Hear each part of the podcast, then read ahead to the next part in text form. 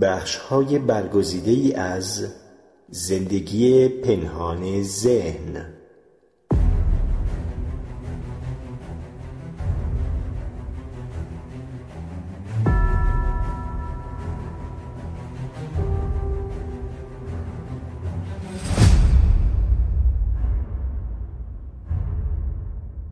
راستی کلماتی که در خواب میشنویم کجا میروند؟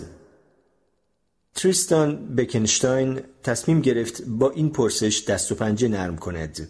او آزمایشی ساده، کسل کننده و معمولی خلق کرد که برای به خواب رفتن عالی است. نام بردن چیزها، بازی دوران کودکی. این کار شبیه تصور متعارفی نیست که از آزمایش در آزمایشگاه داریم. در واقع در تخت خواب انجام می شود، موقعی که شخص به صدای یک نواخت و خواباور گوش می دهد. فیل، صندلی، میز، سنجاب، شترمرغ. شخص باید هر بار که نام حیوانی را می شنود دست راستش را بلند کند و اگر قطعه ای از مبلمان باشد دست چپش را. کاری راحت و خواباور. واکنش ها خیلی زود یکی در میان می شوند. گاهی بی اندازه کند می شوند و بالاخره هم از بین می روند. تنفس شخص عمیق‌تر می شود و نوار مغزی حالتی همگام را نشان می دهد که معنیش این است که شخص به خواب رفته است. تریستان با مشاهده نشانه‌ای که صداها در گذار به خواب برجا می گذاشتند کشف کرد که این صداها در مغز خوابیده به کلمات تبدیل می شوند و آن کلمات معنا کسب می کنند. به علاوه مغز همان بازی را ادامه می دهد. منطقه مغزی که دست راست را کنترل می کند با اسم هر حیوانی فعال می شود و منطقه‌ای که دست چپ را کنترل می کند با اسم هر تکه‌ای از مبلمان فعال می شود، درست طبق قواعد بازی. آگاهی کلید روشن و خاموش دارد. این کلید و در نتیجه آگاهی در موقع خواب و یا حالت کما و یا وقت بیهوشی خاموش می شود. بعضی موارد شدید و ناگهانی اند و آگاهی یک ضرب خاموش می شود. در مواقع دیگر، مثلا در حال به خواب رفتن، آگاهی رفته رفته و به تدریج محو می شود. وقتی کلید روشن می شود، فعالیت مغزی وابسته به حالتهای آگاهی شکلهای مختلفی به خود می گیرد. مثلا می بینیم که آگاهی بچه های خیلی کوچک بر اساس مقیاس زمانی متفاوتی عمل می کند و آگاهی افراد اسکیزوفرنیک نمی تواند تشخیص دهد که صاحب صداهای داخل سر خود اوست و در نتیجه روایت را تحریف می کند. رویاها را می توانیم زمینی حاصلخیز برای تحریک ذهنی بپنداریم که بدن را درگیر نمی کنند. این قطع ارتباط بین ذهن و بدن به معنای واقعی کلمه است. وقتی خواب می‌بینیم، نورون‌های حرکتی که مغز از طریق آنها عضلات را کنترل و هدایت می‌کند، مهار می‌شوند و شیمی مغزی پدید می‌آید که با شیمی مغز در حال کار ما بسیار تفاوت دارد. معمولاً برگشت به حالت بیداری که تفکر آگاهانه سازمان یافته از ویژگی‌های آن است، با تماس مغزی با بدن هماهنگ است. اما گاهی این دو فرایند از همزمانی و هماهنگی خارج می‌شوند و ما بی آنکه تماس شیمیایی با بدنمان را دوباره به دست آورده باشیم بیدار می‌شویم. این را بختک یا فلج خواب مینامند و بین 10 تا 20% از جمعیت آن را تجربه می کنند که می تواند بسیار آزارنده باشد. فلج کامل در عین هوشیاری کامل. با این حال ظرف چند دقیقه این حالت به خودی خود از بین می رود و مغز دوباره با بدن ارتباط برقرار می کند. برعکسش نیز ممکن است اتفاق بیفتد.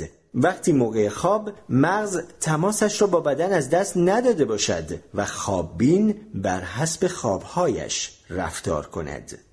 در بعضی موارد که خوشبختانه بسیار نادرند، این ارتباط با بدن به هنگام خواب میتواند خیلی شدید و جدی باشد. نمونه وحشتناک آن مردی ولزی به نام برایان توماس بود، نیکوکار، یک مسیحی معتقد و با ایمان، که وسط کابوسی که در طی آن فکر می‌کرد با دزدی درگیر شده، زنش را خفه کرد. وقتی بیدار شد، گیج و سردرگم و مستاصل با پلیس تماس گرفت و با آنها گفت که شریک 40 سال زندگیش را به قتل رسانده است. وقتی خواب میبینیم مغز چه میکند؟ اولین چیزی که باید بدانیم این است که مغز موقع خواب خاموش نمیشود. در واقع مغز هرگز از کار باز نمی‌ایستد. اگر خاموش شود زندگیمان به پایان میرسد. موقع خواب مغز به فعالیتی مستمر ادامه میدهد، هم طی مرحله رم یعنی حرکات سریع چشم که در آن رویا میبینیم و هم طی خواب موج آهسته که عمیق‌تر و معمولاً بدون رویاست. این خیال خام که مغز شب هنگام خاموش میشود با این ایده پیوند خورده است که خوابیدن وقت تلف کردن است. ما شایستگی خود و دیگران را به علت دستاوردهای هنگام بیداری می‌دانیم، شغل، دوستان، روابط، اما انگار فضیلتی در این نیست که رویابین خوبی باشیم. خواب حالتی ترمیم کننده است که طی آن برنامه تمیزکاری صورت می‌گیرد و زوائد زیستشناختی و پسماندهای متابولیسم مغزی پاکسازی می‌شوند. در واقع مغز در طول شب زباله‌ها را بیرون می‌ریزد. این کشف زیستشناختی نسبتاً جدید با این ایده رایج و شهودی همخوان است که خواب روی کاربردی دیگر زندگی بیداری ماست و بدون آن نه فقط خسته خواهیم بود بلکه بیمار هم میشویم. وقتی خواب هستیم علاوه بر این نقش حیات بخشی، عناصر اصلی دستگاه شناختی نیز به حرکت در می آیند. مثلا حافظه طی یکی از اولین فازهای خواب یعنی موج آهسته تثبیت می شود. برای همین است که بعد از چند ساعت خواب یا حتی چرتی کوتاه آنچه در طول روز آموخته ایم را بهتر به یاد می آوریم. این مسئله فقط به استراحتی که کرده این مربوط نمی شود. در حقیقت تا حدود زیادی به فرایند فعالی مربوط می شود که در خواب هم ادامه دارد. با نگاهی دقیق‌تر از طریق آزمایش‌های در سطح سلولی و مولکولی اکنون می‌دانیم که طی این فاز از خواب است که ارتباط‌های خاصی بین نورون‌های هیپوکامپ و قشر مغز که حافظه را ذخیره و تثبیت می‌کنند تقویت می‌شوند. این تغییرات طی تجربه روزانه شروع و طی خواب تثبیت می‌شوند. این سازوکار به قدری دقیق است که در خواب دقیقاً برخی الگوهای عصبی که طی روز فعال شده اند جمع‌بندی می‌شوند. این نسخه فیزیولوژیکی معاصر از ایده اصلی فروید درباره خواب یا همان بازمانده روز است. طرفداران چرت نیز می‌توانند استدلال کنند که خواب کامل در شب برای انجام این کار لازم نیست. چرت‌های کوتاه نیز به کار تثبیت حافظه می‌آیند. طی خواب موج آهسته فعالیت مغزی افزایش و کاهش می‌یابد و چرخه‌های تکرار شونده‌ای در دوره‌ای کمی بیشتر از یک ثانیه تشکیل می‌دهد. به عبارت دیگر پالس‌های فعالیت مغز با ضرباهنگی معین، آهسته و واضح نوسان می‌کنند. هرچه این موج نوسان کننده فعالیت بارزتر باشد، تثبیت حافظه نیز مؤثرتر خواهد بود. آیا می شود این نوسانات را از بیرون مغز به فرد خوابیده القا کرد و در نتیجه حافظه اش را بهبود بخشید؟ با الکتروآنسفالوگرام می توان ریتم فعالیت مغزی فرد را طی خواب اندازه‌گیری کرد. سپس با واداشتن فرد به خواب رفته به گوش کردن به صداهایی که با ریتم مغزش هماهنگ شده اند می شود فعالیت نورونیش را افزایش داد. این آزمایش که یان بورن دانشمند آلمانی علوم اعصاب انجام داد در طی روز با فهرستی از کلمات جدیدی که باید به خاطر سپرده شوند شروع می شود. بورن کشف کرد افرادی که بعداً در طی شب به نواهایی که با ریتم فعالیت مغزی خودشان هماهنگ شده گوش دادند، روز بعد به نسبت کسانی که برانگیخته نشدند یا به شیوهی ناهماهنگ برانگیخته شدند کلمات بیشتری را به خاطر می‌آورند. این بدان معناست که می توانیم حافظه یادگیری را که موقع بیداری شروع می شود نسبتاً ساده با دستکاری در سازوکار مغزی که یادگیری هنگام خواب را تثبیت می کند تقویت کنیم. با این حال این خیال واهی که شب هدفونی روی گوش بگذارید و صبح بیدار شوید و به زبان تازه‌ای که هرگز آن را تمرین نکرده اید صحبت کنید کماکان خیالی واهی بیش نخواهد بود. طرح اوروبروس. تثبیت حافظه در مرحله موسوم به مجاهزه روی می‌دهد که فعالیت مغزی در آن یکنواخت و تکرار شونده است. اما این فاز فقط تجلی فعالیت مغزی در سرتاسر خواب نیست. فعالیت مغز در فاز رم بسیار پیچیده تر است و شبیه به فعالیت مغز در موقع بیداری است. در واقع در دوره رم تجربه ذهنی فرد خوابیده به شکل رویاها به صورت آگاهانه در می آیند. وقتی کسی وسط چرخه رم بیدار شود تقریبا همیشه محتوای رویاهایش را به وضوح به یاد می آورد. اما اگر در فازهای دیگری از خواب بیدار شود این اتفاق نمی افتد. از نقطه نظر تجربه ذهنی من آگاهی در خواب شبیه به آگاهی زمان بیداری است. در رویاهایمان می توانیم پرواز کنیم، با کسانی که دیگر زنده نیستند صحبت کنیم، در باغی پر از واگن‌های قطاری نیمه مدفون راه برویم و حتی از قوانین راهنمایی و رانندگی اطاعت کنیم. تصاویر رویا واضح و اثرگذار هستند، اما عجیب آن است که این مفهوم را از دست می دهیم که ما نویسندگان داستان‌هایی هستیم که در رویاهایمان گفته می شوند. ما رویا را به گونه‌ای تجربه می‌کنیم که انگار توصیفی حقیقی از واقعیت است، نه اینکه زاده خیال ما باشد. کنترل کردن تفاوت اصلی بین آگاهی در خواب و آگاهی در بیداری است. در خواب مثل آدم اسکیزوفرنیک تشخیص نمی‌دهیم که ما مؤلف آن دنیای مجازی هستیم. سرشت حیرت‌آور رویا به گونه‌ای است که مغز نمی‌تواند آن را از آنچه واقعاً هست تشخیص دهد، یعنی توهمات. خواب موج آهسته حالتی است که در آن فعالیت نورونی بیداری تکرار می‌شود، اما در خواب رم الگوهای نورونی متغیری تولید می‌شوند که می‌توانند الگوهای از پیش موجود فعالیت نورونی را باز ترکیب کنند. آیا این موضوع میتواند استعاره از چیزی باشد که در ساحت شناختی رخ میدهد؟ آیا خواب رم وضعیتی است که منجر به خلق تصورات جدید و ایجاد اتصال بین عناصری از فکر میشود که در وقت بیداری از هم گسسته هستند؟ در واقع اینطور بگوییم، آیا رویا کارخانه تفکر خلاقانه است؟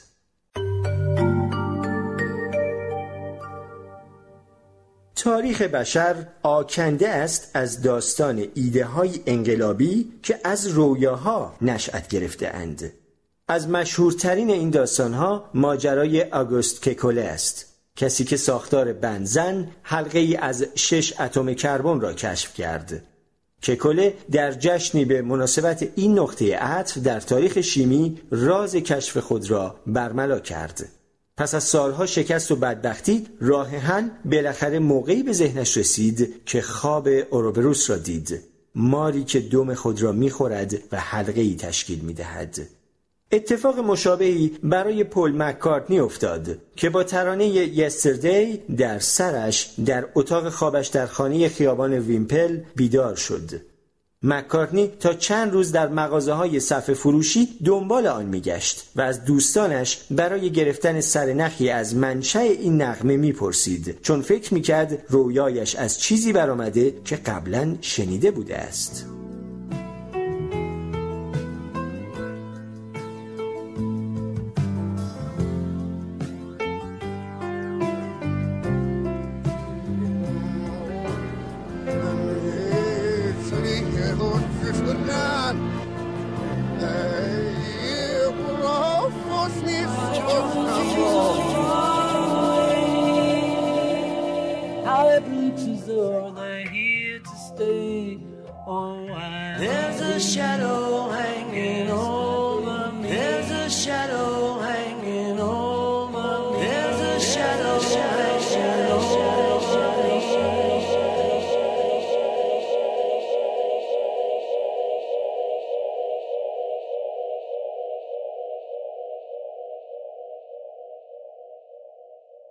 آیا میتوان نشان داد که تفکر خلاقانه به شکلی عینی از رویا نشأت میگیرد، آن هم به شکلی که تحریفات اجتناب ناپذیر بشری آن را آلوده نسازد؟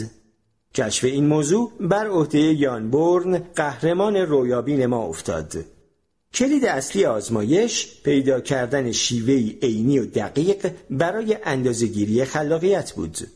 بورن برای انجام این کار مسئله‌ای طرح کرد که میشد آن را به شکلی آهسته اما مؤثر حل کرد. شرکت کنندگان تا مدتی طولانی روی یک مسئله کار کردند. سپس بعضی خوابیدند و بعضی استراحت کردند. بعداً همگی برای حل مسئله برگشتند. نتیجه ساده ولی قطعی این بود که راه حل خلاقانه به احتمال خیلی بیشتر بعد از خوابیدن پیدا می‌شد. می‌توان گفت که بخشی از فرایند خلاقانه هنگام خواب ابراز می‌شود. آزمایش یان بورن نشان می‌دهد که خواب عنصری از فرایند خلاقیت است، اما تنها عنصر آن نیست. به رغم آنکه در روزگار حاضر مشق و تمرین وجه خود را از دست داده است، اما یادگیری توتیوار یعنی وجه مرتب و منظم خلاقیت نیز مهم است.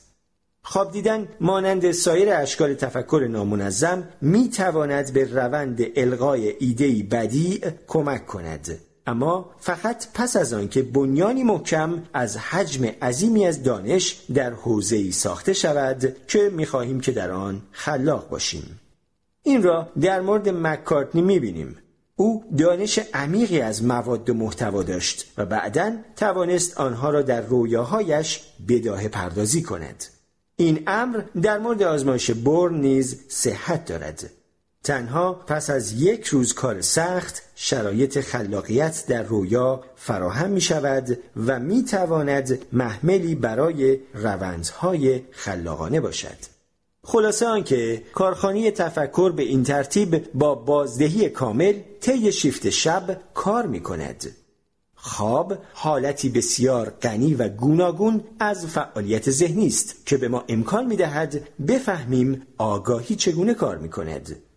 فاز اولی وجود دارد که آگاهی طی آن رفته رفته محو می شود، نه بدون نظمی مشخص، بلکه به سوی هماهنگی بزرگی که فرایند تثبیت حافظه را فعال می کند. سپس فاز دومی می آید که از لحاظ فیزیولوژیکی شبیه حالت بیداری است، اما الگوی نامنظمتری از فعالیت مغزی تولید می کند. طی این فرایند مؤلفه‌ای از تفکر خلاقانه بروز می کند که دوره شکلگیری ترکیب‌ها و احتمال‌های جدید است.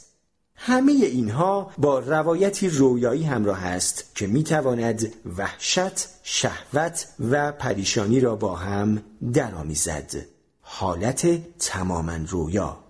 اما آیا ما موقع خواب واقعاً رویا می بینیم یا اینکه رویا فقط یکی از توهمات بیشمار مغز ماست؟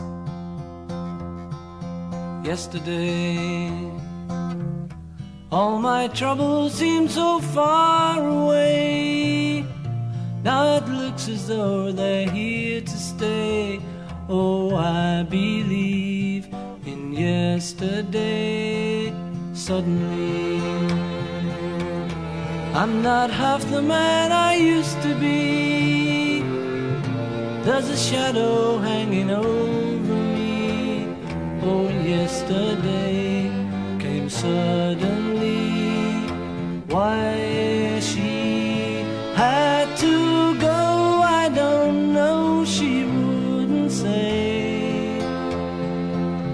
I said something wrong, now I long for yesterday. Yesterday,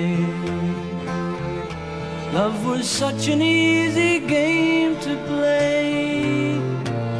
I need a place to hide away. Oh, I believe in yesterday. Why she had to go, I don't know, she wouldn't say. I said something wrong, now I long for yesterday. Yesterday, love was such an easy game to play. Now I need a place to hide away. Oh, I believe.